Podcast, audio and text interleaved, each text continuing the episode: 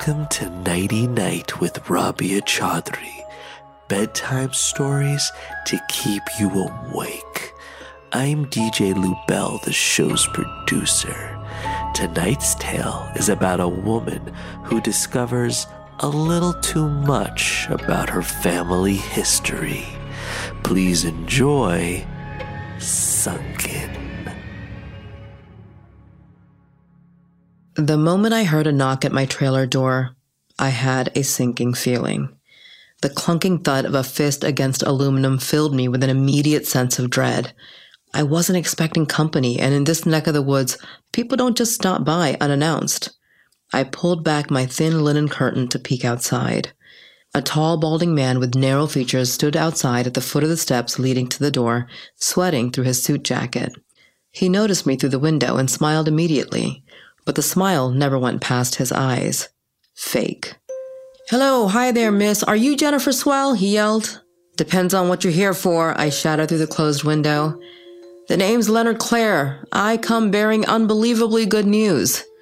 Hesitant to open the door, I cracked open the small window, allowing my voice to travel. He reached into his jacket pocket and pulled out a large manila envelope folded in half. Are you aware that you own land in the Lumiere Basin? There was something about his crooked posture and odd demeanor that screamed snake oil salesman, but I'd be lying if I said he didn't pique my curiosity. My horoscope had mentioned good things coming my way this week. I cautiously opened the door and invited him in. He nodded in thanks and stepped inside. I offered him some cold sweet tea and waved him towards a chair. He was awkward, as if something about my home made him uncomfortable. I watched as he surveyed his surroundings. His eyes lingered on an old drawing my mama made when she was young. I found it after she passed, buried deep in an old trunk full of her belongings. That's my grandfather, I told him.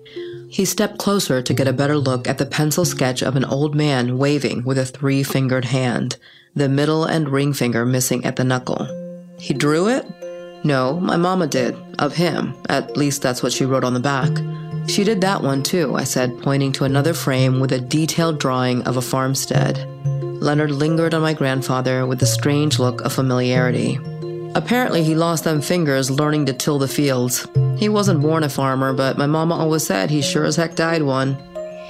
Leonard turned back, forced a smile, and then took a seat across from me. Sounds like a wonderful man. Wouldn't know, never met him. He died long before I was born. He leaned forward and placed the envelope on the table between us. Well, that actually brings me to why I'm here today. As it turns out, your grandfather owned that farm he worked on. I took a sip from my own tea. I'm aware. Leonard shifted in his seat. Really? Because it wasn't easy to find you. There's no record of transfer. Well, I didn't know I owned it. I just knew that he did. He looked surprised. Oh, okay then. Well, he left that land to your mama and thusly to you.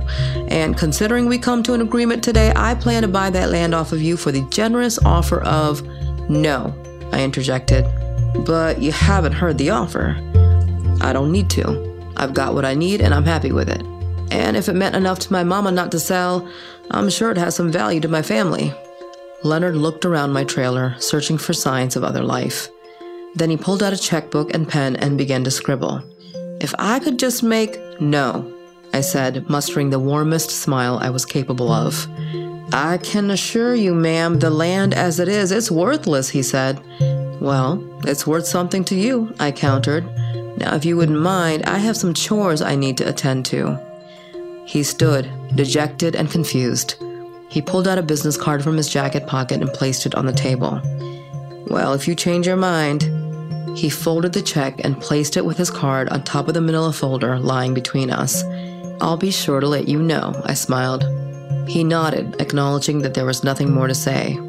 On his way out, he glanced over to the second drawing my mama had made, the one of the farm. His eyes lingered on it, studying it, and then he looked at me with a snide grin. No need to contact me. I'll be notified when the check is cashed. I cleared my throat and he flashed another predatory smile before stepping through the door into the sweltering heat. That night I dreamt I was adrift beneath the stars. I looked up from somewhere deep underwater. The motion of waves distorted the tiny specks of light above. I awoke feeling more rested than I had in years, but undeniably curious about the land that Leonard had mentioned. My mama had never revealed much about her life before she was adopted, and I wondered if she even knew that she had inherited anything. All I knew about her life before the death of her parents was that she was happy. It pained her to look back on those days, so it was rarely talked about. Along with the sketches that I'd hung on my wall, I found a few notes she'd kept from her days in school. Everything painted the picture of a content young girl. But all of that changed when she was 14. I don't know the circumstances, but from what I gathered over a lifetime of comments here and there, both of her parents died suddenly while she was away from home. How it happened, she never said, but it was clear my mama carried a lot of guilt over it, a guilt that never subsided. I can't say for sure, but I believe she may have been visiting my father, who worked at a grocery store in the next town. She was placed in foster care shortly afterwards, and I know very little about that time in her life, though my father insinuated that it was very rough on her. They married when she turned 18. I believe it would have happened sooner, but her foster parents didn't support the relationship. I never did meet them because my father made sure of it. For some reason, despite the fact that her foster parents saw it as good Christian charity to adopt a young black girl, they were averse to my father's native bloodline. Nonetheless, the two of them defied her foster parents and married anyways, and then moved two states away, and Mama was barely 20 when I was born. Most of what I know about both of their lives starts there. Anything that shed light on who they were before that is a gift. That's why I treasure the contents of my mama's trunk as if it were fine china passed on for generations. Heirlooms were scarce in my family, so her tattered drawings and dusty keepsakes meant the most to me. I opened up the manila envelope that Leonard had left beneath his business card. Kenton Industrial Farming was printed in bold black letters just above his name. Inside the envelope, there were no pictures or maps. While there was no indication of what state the farm was in today, there was an address, or rather, coordinates. And when I looked up the coordinates online, the location of the property was in the dead center of the Lumiere Basin. At first, I was confused because it seemed that there was water covering most of the area. But no, I was looking at it right. The coordinates were definitely under a body of water, Lake Lumiere. I kept digging online, and it seemed that the lake covered most of the basin, though each year it seemed to be in a slightly different shape, always smaller than the one before. I wasn't sure what this meant, but I planned to find out. I was retired, widowed, and without kids. I had all the time in the world to uncover the truth. The drive was long, filled with stretches of nothingness. It gave me time to reflect on what this discovery might mean for my own heritage. I wasn't interested in the land or the money. The real value was in the stories that I hoped it would tell. I hoped to learn something about my mama's people, about her parents and what happened to them. About halfway there, I reached the turnoff from the main highway. While the road was still paved, it had eroded from two lanes into one. The edges had crumbled into the dry dirt that lined both sides of the long forgotten road. The drive grew silent, with no cars or signs of life in sight and eventually I even lost radio signal. After a couple of hours on windy back roads, the water crept into my vision like a mirage, shimmering in the distance, only it didn't disappear as it neared.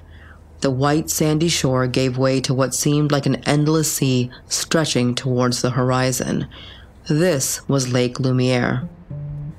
For miles, the tattered old road ran along the coast of the lake. I passed dozens of skeletons of old homes and buildings collapsed on its shoreline, some that seemed half submerged in the ground like shipwrecks. I passed a faded billboard for a long abandoned yacht club advertising the wettest bar in the desert. In the distance, I could see a cluster of structures not yet destroyed by the elements. I approached the first open business that I'd come across so far and turned my car into the dusty parking lot of a bar. The asphalt had been restored, and the bar, a mid century structure surrounded by impossibly tall palm trees, was old and somewhat decayed. But the antique marquee remained surprisingly maintained. The bright painted letters read, Welcome to Bombay Beach, above a dated depiction of a woman water skiing. Beyond the parking lot and the bar, off to the left, there was an open gate that led to a couple of old campers. To the right, there was a path down to the frothy lake shore. Nowhere did I see a living soul. As grimy as it looked from the outside, the bar still felt as welcoming as an oasis of civilization, a safe haven in the stillness.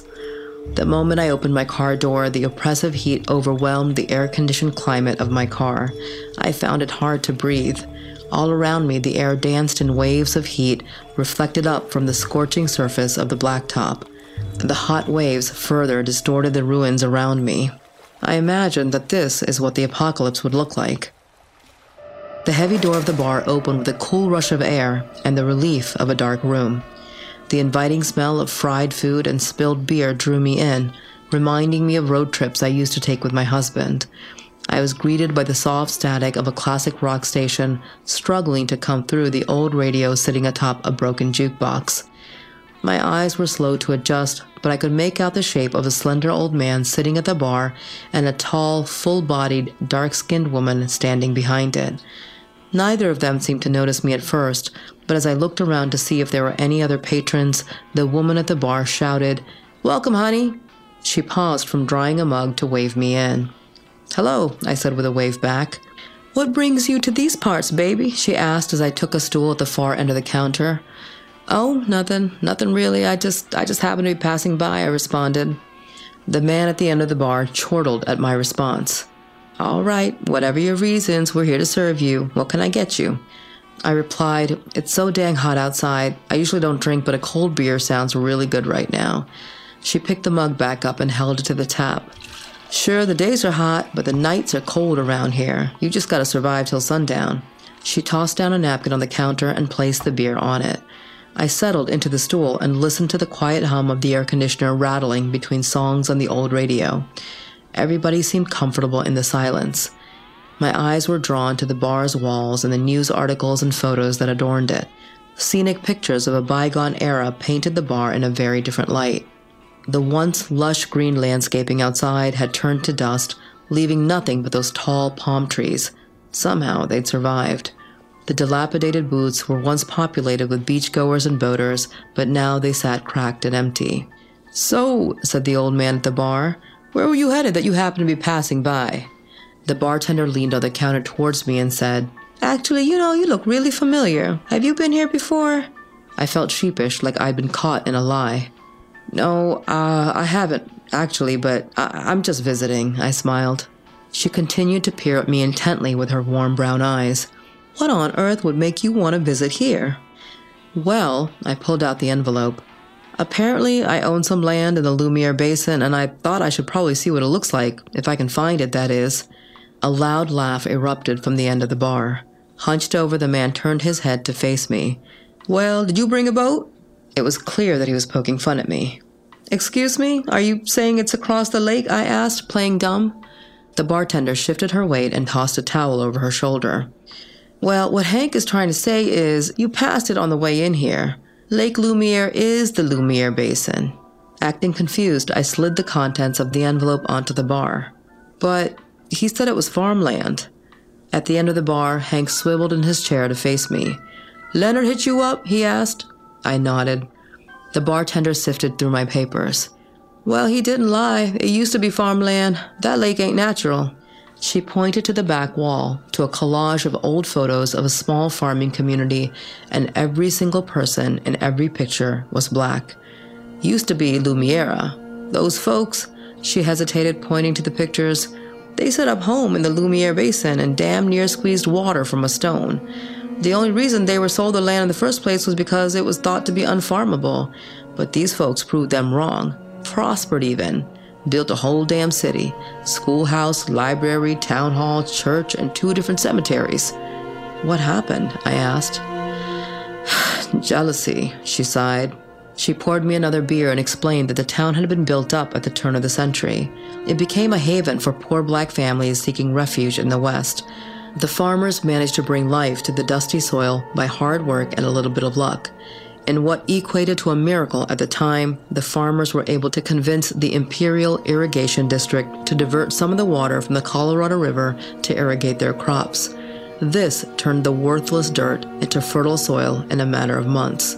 The woman paused in her story to ask me my family's name. Benson, I replied, and she nodded and turned back to the pictures behind her. Charles Benson, she said as she pointed to a fuzzy black and white image of a man next to a tractor. Yup, he was well known in these parts. She took down the picture and put it on the counter in front of me, and for the first time ever, I saw an actual photograph of my mama's father. The woman went on to explain that the town prospered and grew thanks to its isolation from the West Coast cities and the large amount of desert to the east. Eventually, though, the white farmers from the nearby Central Valley grew tired of sharing the Colorado water with the black farmers of the Lumiere Basin. The official story was that it was built up silt, causing undue pressure. But it was widely known around those parts that when the Alamo Canal Dam suddenly burst, it was no act of nature. It was also no accident that the disaster coincided with the largest storm the basin had seen in a century. The result was a flash flood that filled the basin without warning, submerging everything in only a matter of hours. By sunrise, the town was gone, and Lake Lumiere stood in its place. I already knew the answer, but felt compelled to ask what happened to the people who lived there? They're still down there, Hank muttered with sadness in his voice. I shot the woman a look and asked with a small voice, Do you know if if my grandparents made it out or or are they the woman reached out and put a hand over mine. Oh baby no. Farmer Benson and his wife weren't found after the flood. When I stayed quiet, she continued. Some of the folks made it out alive and tried to make the best of it, but after losing everything of value, they sold what was left of the land that they had the coastline. So other folks came in and developed it, making it all glitzy. They opened businesses, a yacht club, they built new houses and farms. Hell, there was even a seaside restaurant on the water. You can still see the foundation. Some of the old Lumiere residents stuck around and worked at the clubs and businesses that they no longer owned, but even that didn't last long. I think maybe one family stuck it out till the 80s, but eventually they left too, with most everyone around here.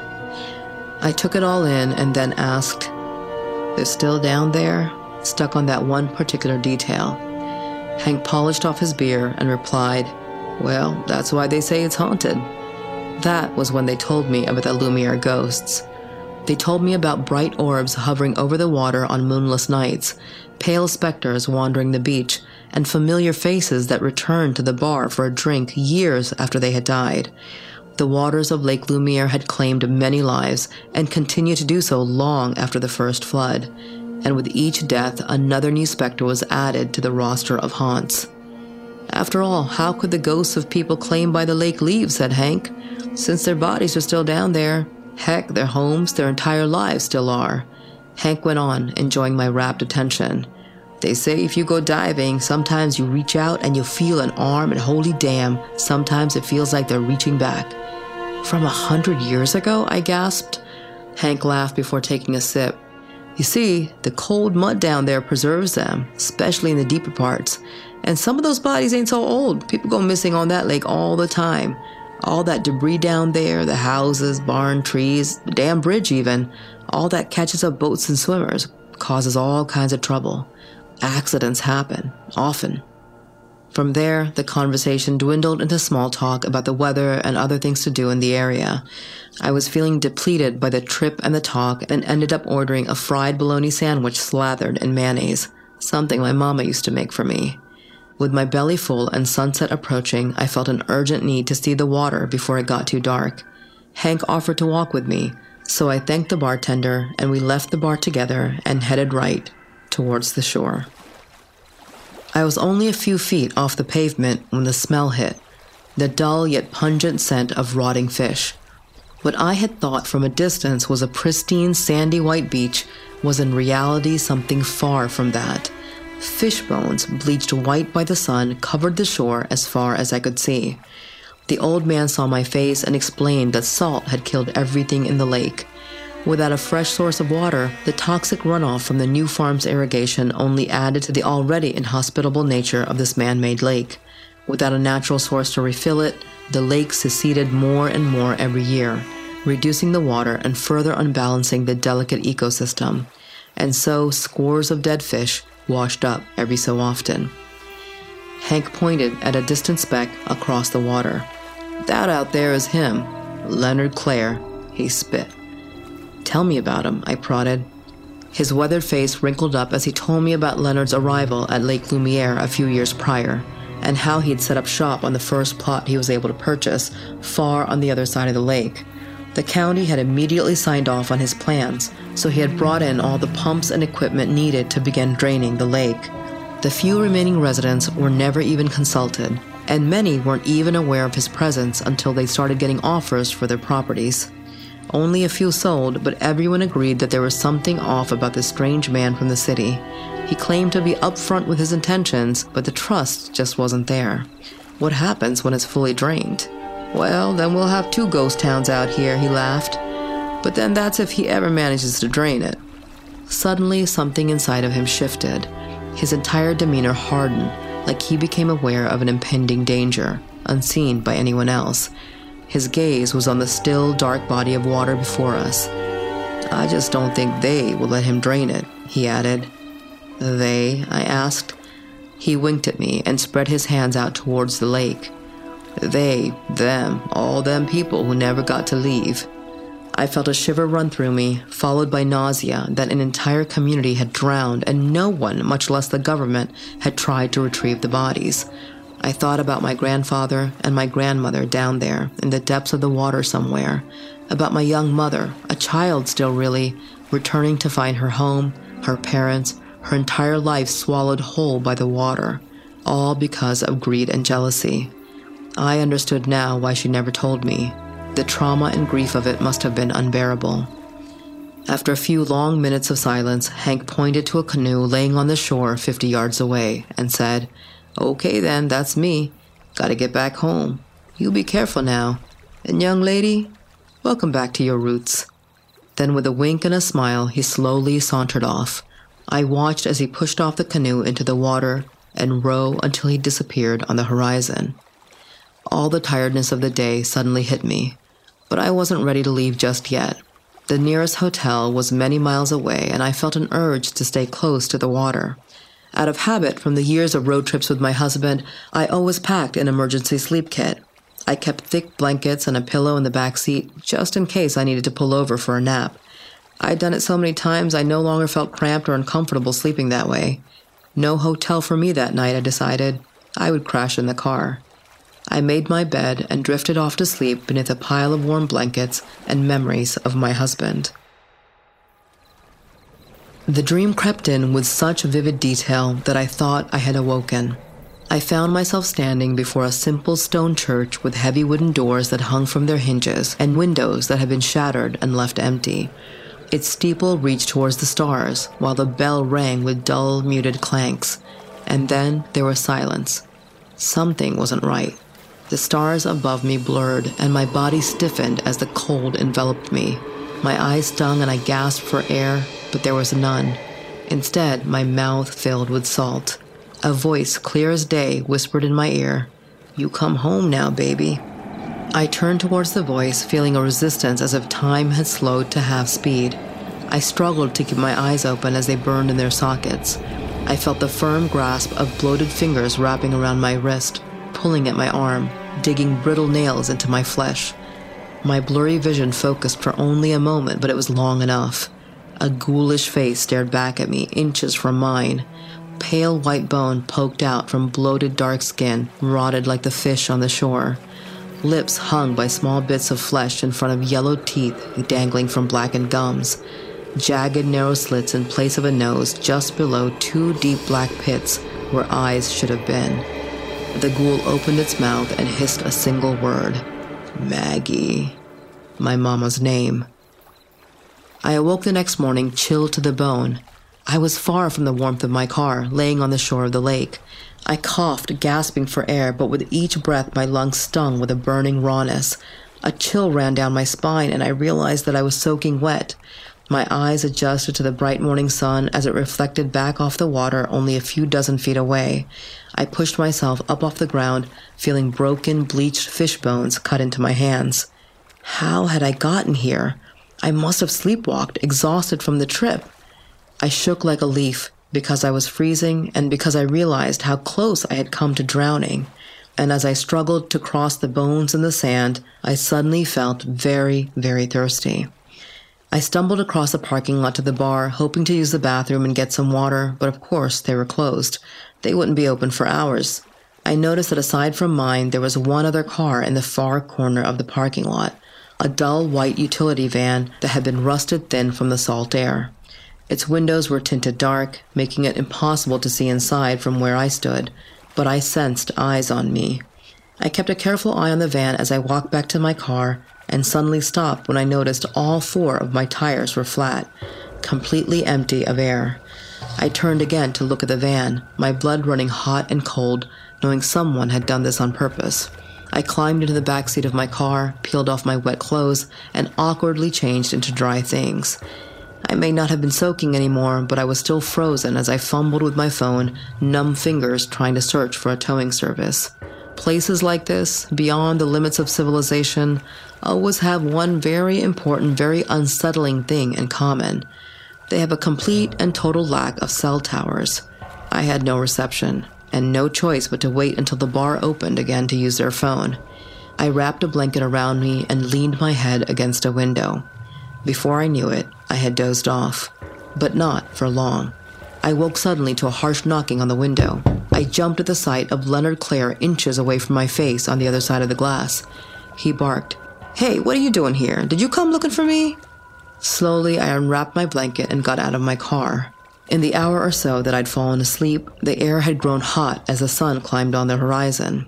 A few dozen yards behind him, the driver's door to the van stood open. Wait, no, I didn't come looking for you, but did you follow me from my house? I looked down at the tires of my car and back up at him, my rage growing.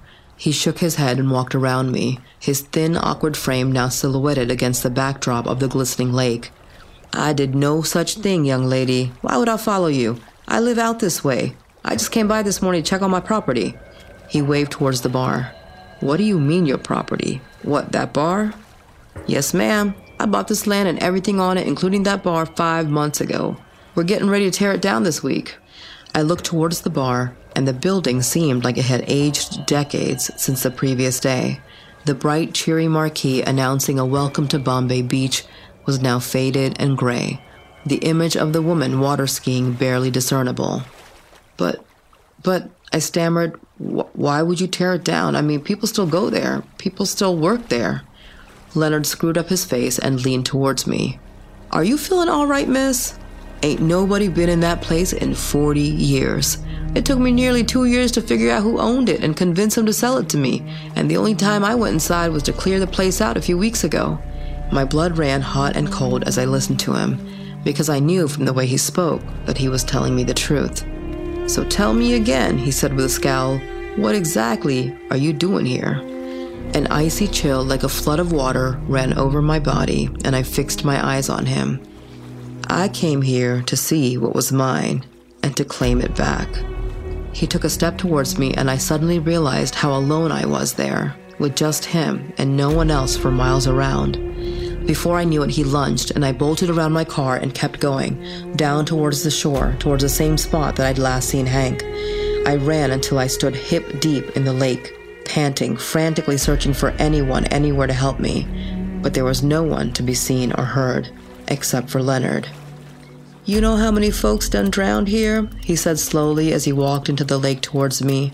I nodded. I knew. I'd been warned. I inched backwards with every step he took forward, but there was only so far I could go. I knew if I went a few feet deeper, I'd drown, not because of something evil in the lake, but because I had never learned to swim. If you drown too, said Leonard, that would be such a shame, but no surprise to anyone. Nothing at all suspicious about it. He reached out for me and then stopped. His eyes were looking past me, his expression having turned to terror. I turned slowly to look, and behind me silently stood a dark skinned man over six feet tall, broad as a bull, with two missing digits on his right hand. The figure opened its mouth and hissed a single word Maggie. The air turned thick and salty, and I struggled to breathe. I turned back to Leonard, my body moving as if through tar. Leonard stood frozen in place, mouth agape, his pale white skin looked almost translucent. I watched his eyes widen as he too struggled to breathe. He tried to step backwards and slipped, crashing into the still water. a roar of flooding water filled my ears, reaching a deafening crescendo. Leonard's body twisted in the water, his limbs ripped violently in every direction. I felt the ice cold grasp of the three fingered hand on my shoulder, and then a voice whispered in my ear, This is home. Tonight's story is based on the many haunted lakes that dot America's landscape. You might be surprised to know that there are 53,119 artificial lakes in the United States. Many of them are small reservoirs that are meant to supply water to communities, but others are quite large. For example, Lake Mead, which stretches through Nevada and Arizona, is 112 miles across at its longest point. Now, everyone's heard the saying, you can't make an omelet without cracking a few eggs. And for a few man made bodies of water, sometimes you can't build a reservoir without flooding a few towns. In 1956, Georgia's construction of Lake Lanier destroyed more than 50,000 acres of farmland and displaced more than 250 families, 15 businesses, and relocated 20 cemeteries along with their corpses in the process. Before the lake's construction, the town Oscarville existed in its place. A predominantly black community, it was the site of the 1912 racial conflict of Forsyth County, which resulted in the displacement of all 1,100 black people from the entire county, rendering Oscarville a ghost town. In addition to Oscarville, the land that now sits at the bottom of Lake Lanier was previously made up of forest and farmland. Before the lake was filled, construction crews felled the treetops, leaving tall stumps to remain, in some areas just below the lake surface. And all of this created hazards that would surface as the water levels dropped. Now, since the lake's creation, it's been reported that 700 deaths have occurred on its waters, many of which are said to be strange, unexplained, and unsolved. Roughly 200 of those deaths have occurred since 1994, and at least 27 of those missing have yet to be found.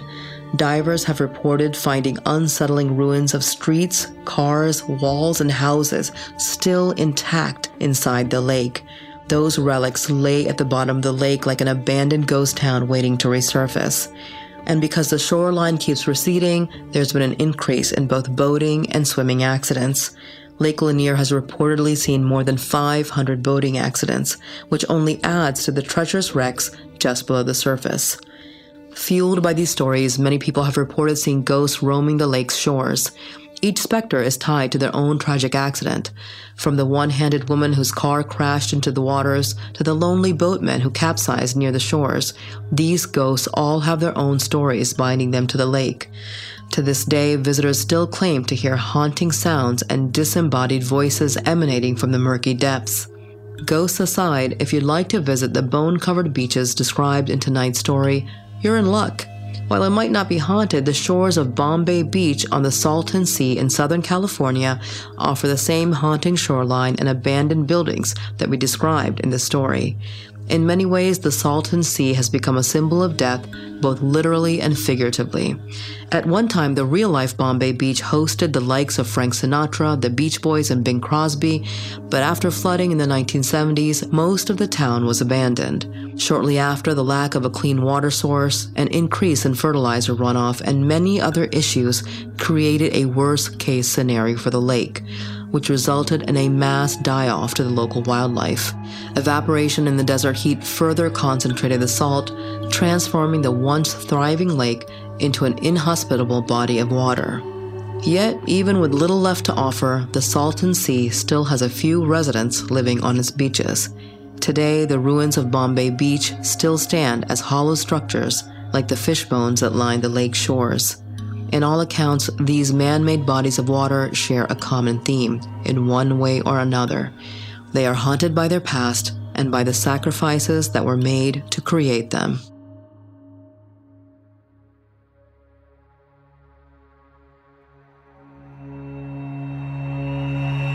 Tonight's tale was written by Jay Richardson. Nighty Night is executive produced by Rabia Chaudry and Colin Thompson. It's produced by DJ Lou Bell. It's sound designed and edited by Anton Doty. Original music by Andrew Gerlicher. Nighty Night is a Kast original podcast.